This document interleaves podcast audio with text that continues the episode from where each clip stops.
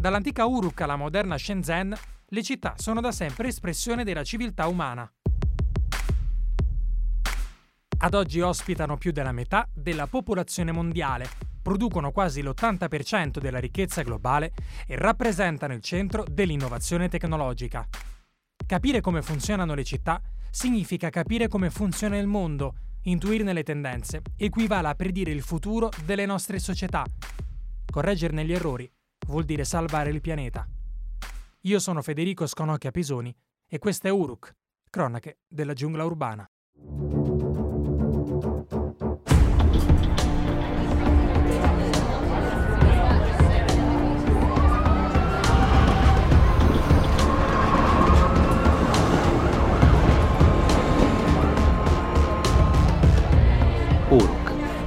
Cronache della giungla urbana.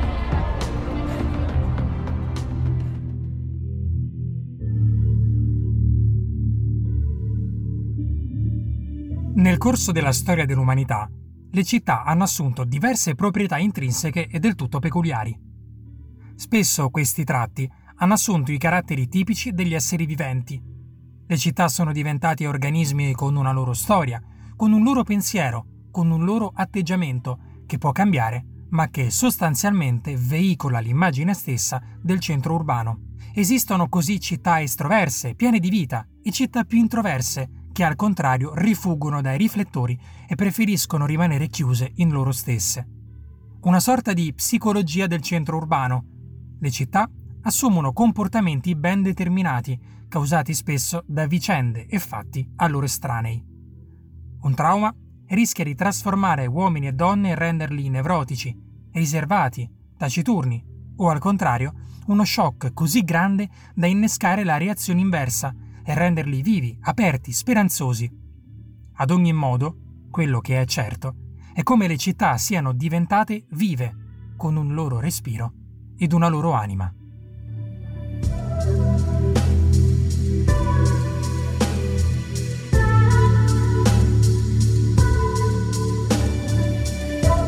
Le città non sono tutte uguali ed ognuna vive il futuro a seconda di come ha fatto tesoro del passato, come ogni essere umano. Fa tesoro della propria esperienza, muta nel tempo e decide come affrontare l'avvenire. Cosa rende un centro urbano inclusivo, accogliente, aperto a tutte le diversità? Cosa lo spinge invece a chiudersi in se stesso, a non accettare l'altro? Alla base di tutto ciò possono però esserci anche delle norme, giuridiche o naturali, che mettono la città in una determinata posizione. Oggi ad Uruk parleremo di città aperte, città chiuse e città fantasma, in un viaggio che ci porterà dall'ex Unione Sovietica fino al più piccolo borgo della Calabria, dalla Seconda Guerra Mondiale ai nostri tempi. Un viaggio che vale davvero la pena di essere vissuto.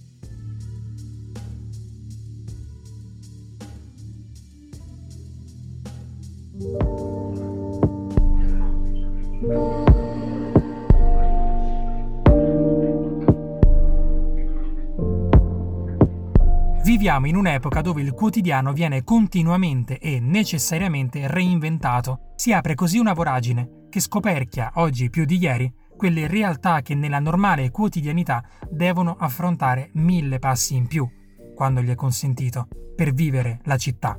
Città che risultano esclusive, ovvero create per i più, ma non per tutti. Le città dovrebbero essere il luogo di appartenenza per simbolo visivo ed effettivo, a prescindere dalla condizione individuale. Legata all'individuo, certo, a noi stessi, alle nostre singole persone, ma è proprio qui che fanno capolino dunque gli altri. Ma chi sono gli altri? I senza fissa dimora sono decine di migliaia in Italia, solitamente fantasmi, un tema ricorrente nel corso di questo episodio, o peggio inestesismi del panorama. Loro, nella fattispecie, possono contare solamente sull'aiuto di associazioni di volontariato, eppure spesso non esiste un luogo fisico e cittadino dove possano sentirsi parte della città stessa. Più spesso ancora il limite urbano è dato da una condizione fisica, sono centinaia di migliaia le persone con deficit sensoriale in Italia, molte delle quali vivono in una condizione di isolamento, dentro casa, vista la totale assenza di elementi di ausilio, così come chi è affetto da disabilità motorie. Per tutte queste persone l'unica città possibile è una città aperta, inclusiva, tollerante. Non tutte le città fanno finta di non accorgersi degli altri. Un esempio su tutti potrebbe essere la città di Tokyo, che fornisce alcuni tipi di ausilio, quali ascensori, rampe e talvolta aiuti fisici nelle stazioni delle metro per aiutare il cittadino limitato in difficoltà. Anche qui gli esempi sono circoscritti a qualche accortezza in più, ma niente di visceralmente legato alla conformazione intrinseca di una città. Anche da noi esistono associazioni attente a far sì che la città resti aperta, associazioni che possono godere dell'appoggio delle istituzioni, ma che non sono esse stesse istituzioni.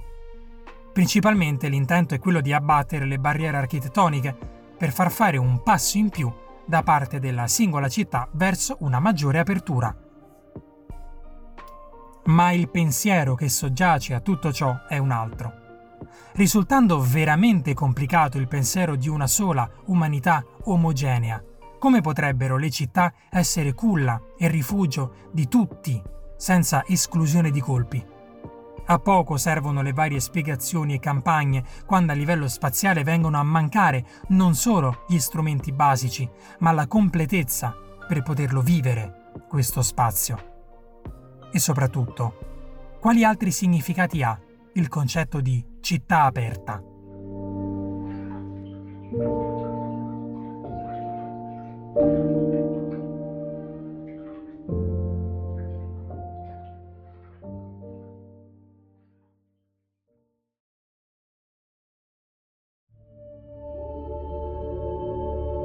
Città aperta, per le generazioni precedenti alla mia, aveva tutto un altro significato in un'epoca in cui i governi nazionali predicavano la via della morte e della guerra, indicando come unica opzione di vita la distruzione del nemico, le città si trovarono nella difficilissima situazione di essere spesso simbolo di ideologie contingenti, che di lì a qualche anno avrebbero perso ogni vigore. Parliamo di città come Berlino, ovviamente, ma quando parliamo di città aperta, non possiamo che andare col pensiero allo struggente film di Roberto Rossellini. Al comma 2 dell'articolo 59 del Protocollo addizionale primo di Ginevra del 1977 viene affermato che le autorità competenti di una parte in conflitto potranno dichiarare località non difesa ogni luogo abitato che si trovi in prossimità o all'interno di una zona in cui le forze armate sono in contatto e che sia aperta all'occupazione ad opera di una parte avversaria. Durante la Seconda Guerra Mondiale, molte città furono dichiarate aperte, ovvero città spontaneamente cedute al nemico con un accordo fra i belligeranti allo scopo di evitarne la completa distruzione. Atene, Belgrado, Manila, ma per la nostra cultura popolare la memoria è fissata su Roma. Una città dichiarata aperta e mai totalmente rispettata in questa condizione. Se l'immenso patrimonio artistico e culturale riuscì a rimanere sostanzialmente intatto al passaggio delle truppe tedesche, per molti cittadini quel periodo fu un vero e proprio incubo. Avevo da pochi mesi compiuto dieci anni, quindi è il ricordo un po' di un ragazzino di dieci anni che ha vissuto queste vicende.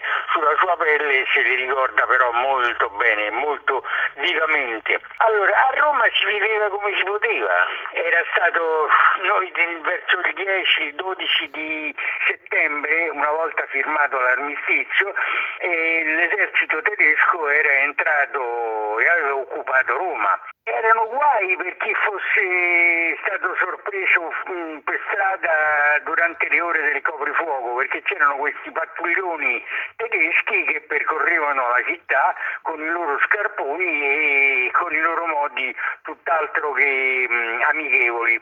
La gente ne, mm, conscia del fatto che non si poteva uscire Prima che scadesse l'ora del coprifuoco si radunava in casa dell'uno, in casa dell'altro dei buoni amici e per trascorrere la serata e ognuno portava qualche cosa da mangiare di quello che poteva rimediare dalle scarse provviste che, che circolavano.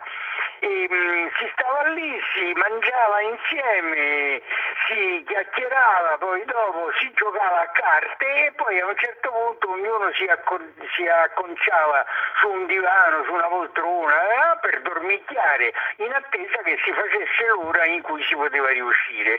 Intanto mi ricordo questo, che il 21 gennaio, che era un venerdì, gli alleati sbarcarono ad Anzio e allora tutti pensarono, anzi a 60 km da Roma, cacchio, questi fra due giorni stanno qua, quindi un modo di allegrezza, insomma, perché l'atmosfera era veramente cupa. Eh. Finalmente il 4 giugno, domenica, gli alleati entrarono a Roma. Io ebbi la sensazione che c'era stato qualcosa di veramente sostanziale, perché quella mattina mi sveglia, io dormivo su un materasso per terra, sentii fuori del balcone della stanza dove io stavo dormendo le grida di mia mamma e di mia zia, eh, di evviva, eccetera, eccetera. Allora mezzo affannato accorsi curioso sul terrazzino e vidi che la via che ci correva sotto, che era Viale Angelico, era gremita, piena, fino all'inverosimile di, canni, di carri armati. E ti dico la verità, era, era, proprio una bella giornata di sole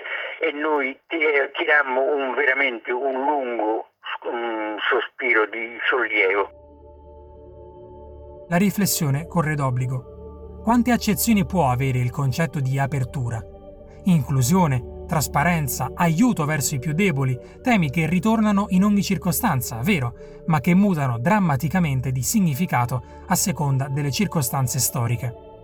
Quello che rimane immutabile, invece, è il valore della speranza. La speranza di vivere in un ambiente più felice, la speranza di vedere migliorate, prima o poi, le proprie condizioni di vita, la speranza di vivere a pieni polmoni i propri luoghi di vita, con la convinzione che tornerà pure la primavera e sarà più bella delle altre, perché saremo liberi.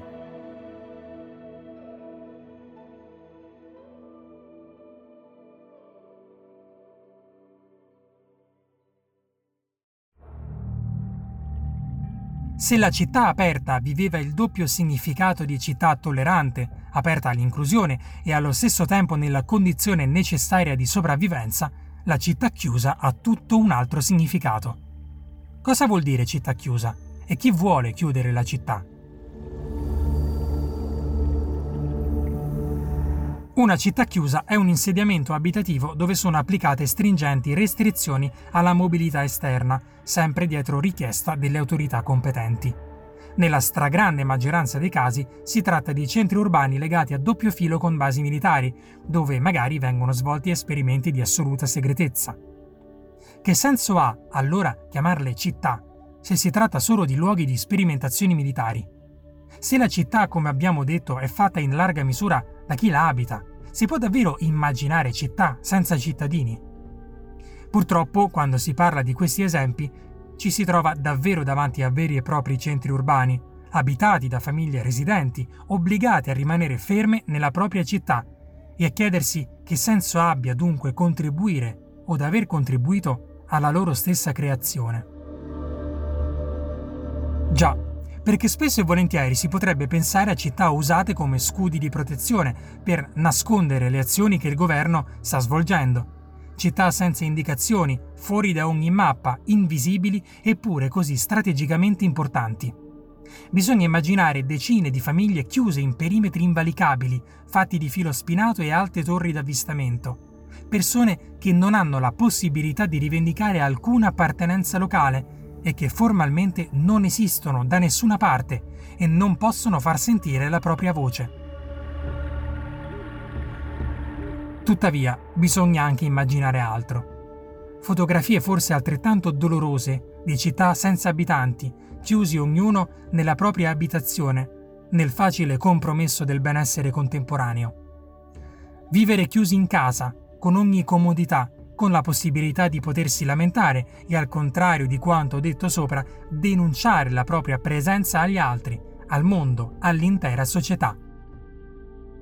Condizione il più delle volte temporanea eppure così costante nel tempo e che si verifica in circostanze assai diverse da quelle di cui sopra. Non si tratta di impegni militari, di preparazione alla guerra, ma di fuga da una malattia, con la speranza di rintanarsi per poter aiutare gli altri e sfuggire al proprio destino. Eppure c'è qualcosa che accomuna i due tipi di città chiusa. La preparazione a qualcosa che non si vede e la condizione di costrizione che in entrambi i casi si viene a creare. E al contempo esiste una grandissima differenza che non si può non notare. La libera scelta, la convinzione di poter contare qualcosa e che il proprio comportamento possa servire ad una causa più grande, ad aiutare non solo la propria città, ma il più grande contesto nazionale ed internazionale. L'arbitrio presente nelle città chiuse che vediamo in queste settimane in televisione, di cui viviamo questa temporanea eccezione alla normalità, arbitrio totalmente assente nel caso delle città chiuse durante la guerra fredda.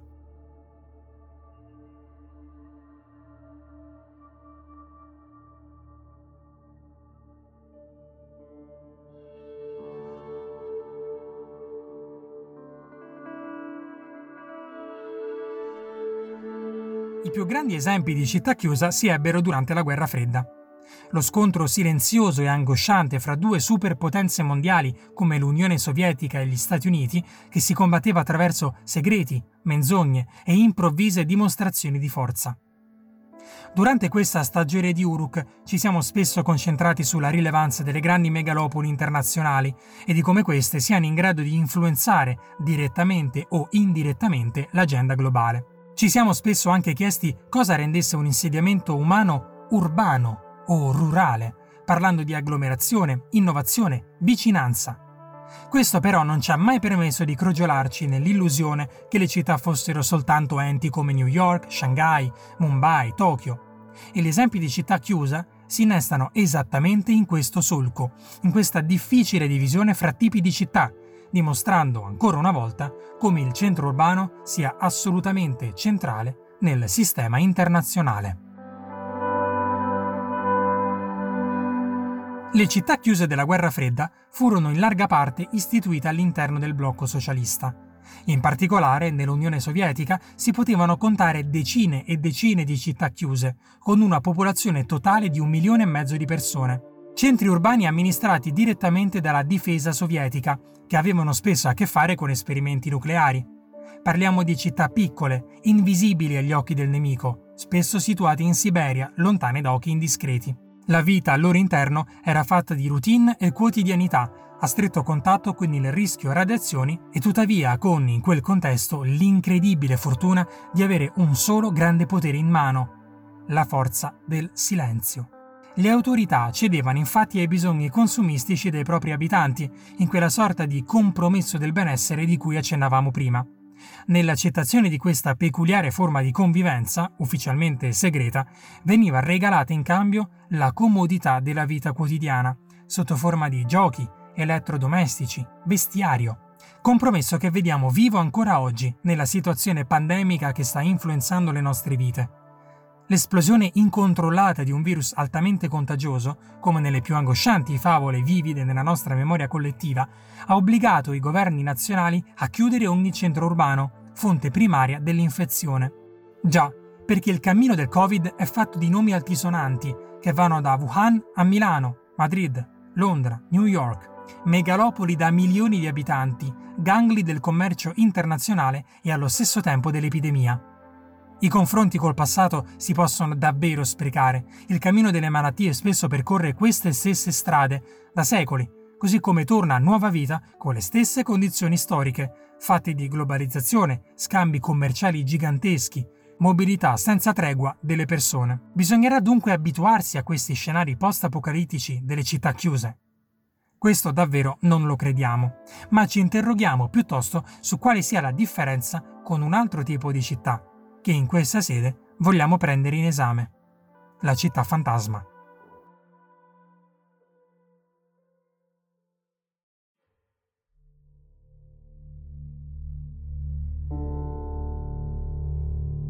Gli effetti del Covid sul mondo urbano hanno portato alla visione di città svuotate di ogni vitalità, città alimentate da forze invisibili, fatte di contorni sfumati, lavoratori della logistica, medici, infermieri, così presenti e cruciali in questi momenti di difficoltà globale, eppure sfuggenti, sfocati. Il plauso e profondo ringraziamento che meritano tutti loro, in questa condizione di chiusura e costrizione, li rende quasi dei fantasmi, assolutamente nell'accezione meno negativa del termine. Ma non ci troviamo di fronte ad esempi di città fantasma. In questo caso i fantasmi sono persone vere, in carne ed ossa, e non rappresentano la totalità della popolazione urbana, anch'essa viva in carne ed ossa, temporaneamente reclusa in casa. E allora, che cos'è una città fantasma?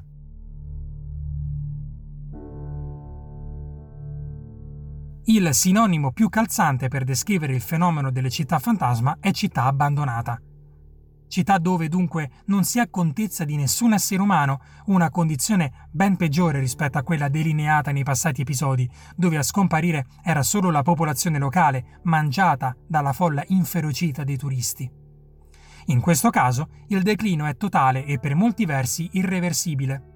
Storie lasciate appese ai portoni di casa, vite interrotte nel pieno della loro esistenza, traslocate in luoghi diversi e che costringono al cambio repentino di ogni quotidianità, di ogni pensiero e azione che per anni avevano plasmato il proprio essere. I centri urbani diventano fantasmi nell'attimo in cui l'ultimo cittadino lascia per sempre la propria abitazione, una visione struggente eppure non così poco frequente. Le cause dell'abbandono sono molteplici e la curiosità sta nella descrizione delle stesse.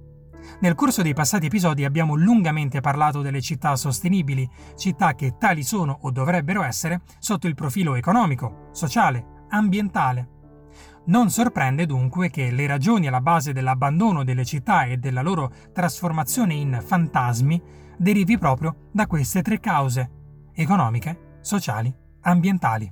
Si può parlare di fantasmi formatisi all'ombra di guerre e conflitti inferiori.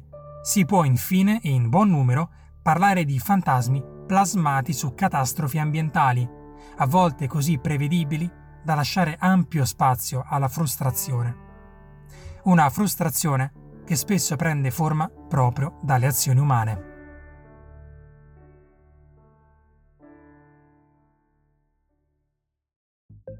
Nella stesura di questa puntata abbiamo notato l'incredibile presenza ricorrente e a tratti soffocante del Novecento in tutta la sua portata storica e ideologica.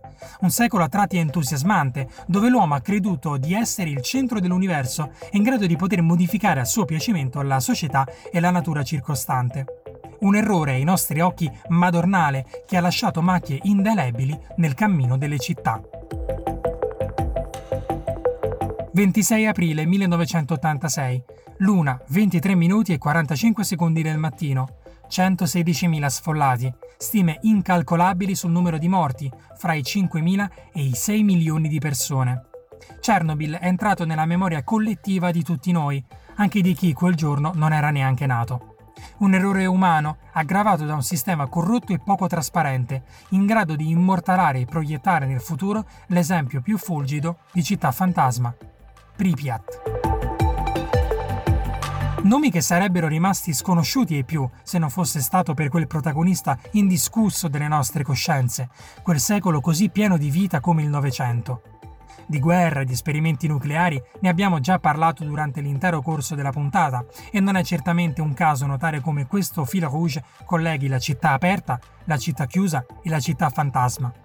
Il Novecento, secolo per eccellenza dell'ingegno umano, nelle sue forme più discutibili e più entusiasmanti, padre dunque dell'esplosione del fenomeno urbano e di tutte le sue nefaste conseguenze.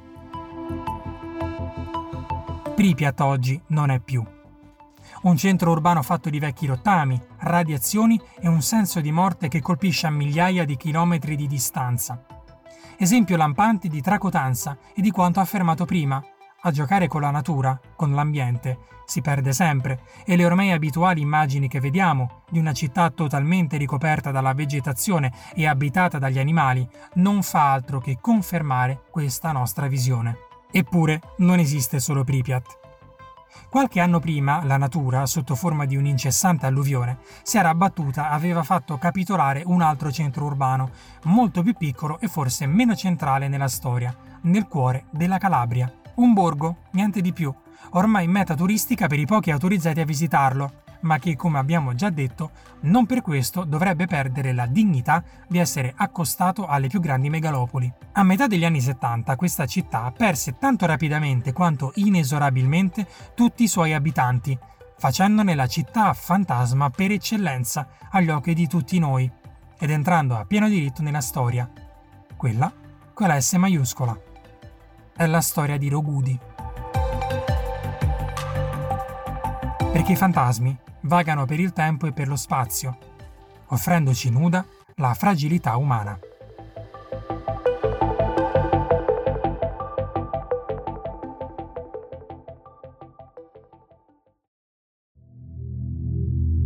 Città aperte, città chiuse, città fantasma. Nel momento in cui avevamo avuto in mente di raccontare differenze e similitudini tra questi tre concetti, non immaginavamo di riuscire a scavare a tale profondità nelle nostre coscienze e nel nostro immaginario identitario e collettivo. Eppure, ancora una volta, la storia ci ha sorpreso ed è riuscita a regalarci un drammatico momento di riflessione su quanto la nostra umanità globale sia, tutto sommato, così immutabile nel tempo. Un viaggio così etereo, eppure così concreto, che ci ha fatto scoprire, ancora una volta, come sia soltanto una delicata illusione la culla urbana in cui viviamo.